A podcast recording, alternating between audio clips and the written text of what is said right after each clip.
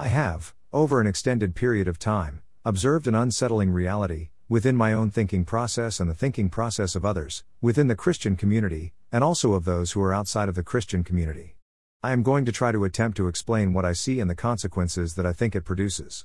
The bottom line is that I am just putting this out there to those who frequently or infrequently read my blog posts, to ascertain, as to whether, you see the same process at work that I see and if you see the consequences that I see.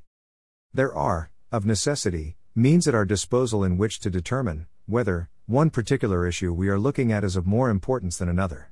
Consequently, in order to determine that one issue is a secondary issue as compared with another, we elevate a primary issue to be of more importance than a secondary issue.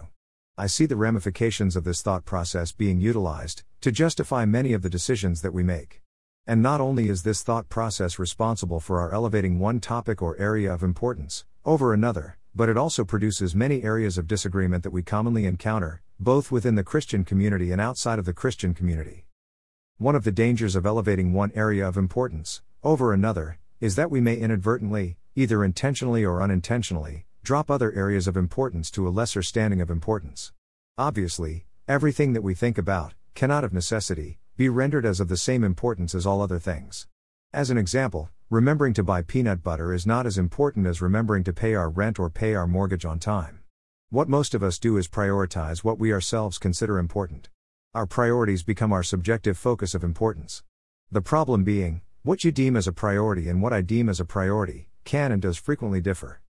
To some, what matters is the perceived common good, or another way of looking at this is that the end justifies the means, or overrides secondary acknowledged deficiencies or imperfections. We see this play out in politics or in others areas of importance, such as Christian ecumenical endeavors or our acceptance of, or rejection of, TV productions such as The Chosen. To others, the means whereby we achieve our goal or come to agreement is equally as important as achieving the goal we are pursuing. Or, in other words, if the means whereby we achieve our goal is not in accordance with the standard we have set as our goal, then we are using substandard means to achieve a desired standard goal. The difference between these two opposing realities is the standard that we use to determine what is considered as a primary or secondary issue, or for lack of better words, what we consider as acceptable or non acceptable. The way of the world is prone to accepting substandards as acceptable. We compromise, we accept partial gains, over not achieving any of our goals at all. How power and majority rule is maintained in politics and ecumenical endeavors are prime examples. The way of the world seeks unity and compromise. The way of the kingdom of God differs greatly from the way of the world. The way is narrow and restrictive, it demands and sets holiness as all aspects, without compromise. Unity and truth is stressed and required, over unity and untruth. When God's holy word tells us that and there is salvation in no one else, for there is no other name under heaven that has been given among mankind by which we must be saved. Acts 4:12. This is not open for debate or compromise. That declaration is absolute. The kingdom of God divides. There is only one acceptable standard that God's holy word validates and that is not our ways, as in the ways of the world, it is God's ways, as in accordance with God's holy word. Isaiah 55 8 comes to mind, For my thoughts are not your thoughts, nor are your ways my ways, declares the Lord.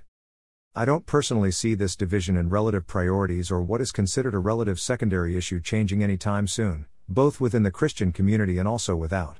And please note that I do not profess to perfectly follow all of God's ways or adhere to all of God's thoughts.